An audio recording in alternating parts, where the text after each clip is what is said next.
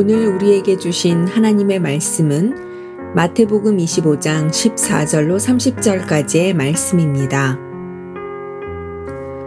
또 어떤 사람이 타국에 갈 때 그 종들을 불러 자기 소유를 맡김과 같으니 각각 그 재능대로 한 사람에게는 금 다섯 달란트를, 한 사람에게는 두 달란트를, 한 사람에게는 한 달란트를 주고 떠났더니 다섯 달란트 받은 자는 바로 가서 그것으로 장사하여 또 다섯 달란트를 남기고 두 달란트 받은 자도 그같이 하여 또 두 달란트를 남겼으되 한 달란트 받은 자는 가서 땅을 파고 그 주인의 돈을 감추어 두었더니 오랜 후에 그 종들의 주인이 돌아와 그들과 결산할세 다섯 달란트 받았던 자는 다섯 달란트를 더 가지고 와서 이르되 주인이여 내게 다섯 달란트를 주셨는데 보소서 내가 또 다섯 달란트를 남겼나이다.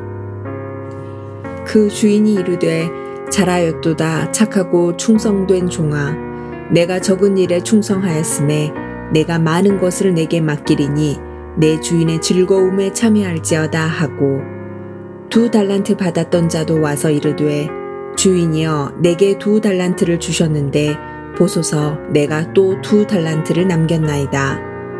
그 주인이 이르되 잘하였도다 착하고 충성된 종아 내가 적은 일에 충성하였음에 내가 많은 것을 내게 맡기리니 내 주인의 즐거움에 참여할지어다 하고 한 달란트 받았던 자는 와서 이르되 주인이여 당신은 굳은 사람이라 심지 않은 데서 거두고 해치지 않은 데서 모으는 줄을 내가 알았으므로 두려워하여 나가서 당신의 달란트를 땅에 감추어 두었었나이다.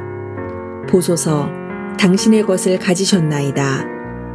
그 주인이 대답하여 이르되 악하고 게으른 종아 나는 심지 않은 데서 거두고 해치지 않은 데서 모으는 줄로 내가 알았느냐 그러면 내가 마땅히 내 돈을 추리하는 자들에게나 맡겼다가 내가 돌아와서 내 원금과 이자를 받게 하였을 것이니라 하고 그에게서 그 한 달란트를 빼앗아 열 달란트 가진 자에게 주라.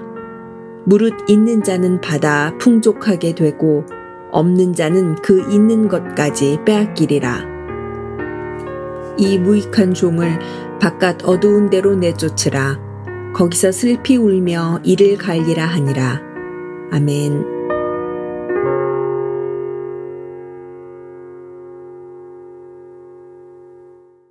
마태복음 25장에는 세 가지 이야기가 나옵니다. 그 이야기들의 공통적인 주제는 하나님의 심판입니다. 언젠가 이 말 하나님의 심판을 우리는 준비하며 살아야 한다는 말씀이지요. 그 중에 오늘 이야기는 달란트 비유라는 제목을 가지고 있습니다. 어느 주인이 먼 나라에 여행하게 되었습니다.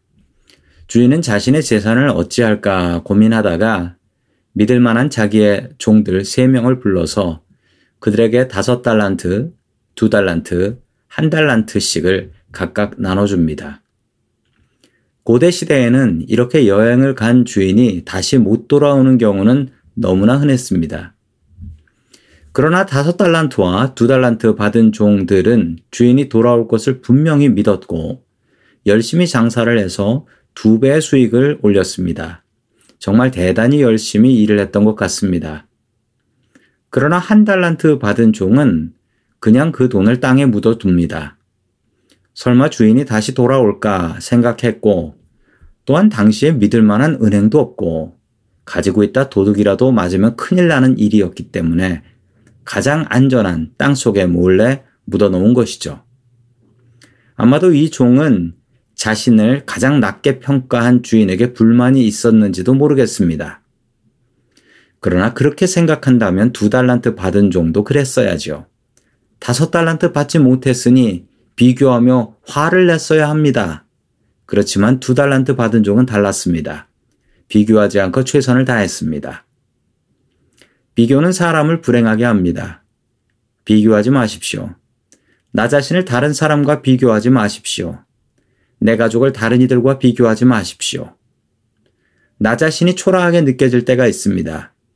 다른 이들과 비교하며 나는 뭐 하는 사람인가 위축될 때가 있지요. 그러나 주님께서는 우리를 세상 누구와도 비교하지 않으십니다. 비교하지 마십시오. 나에게 주신 달란트를 찾으십시오. 그리고 그 달란트로 최선을 다하여 살아가는 저와 성도 여러분들 될 수 있기를 주의 이름으로 간절히 축원합니다. 아멘.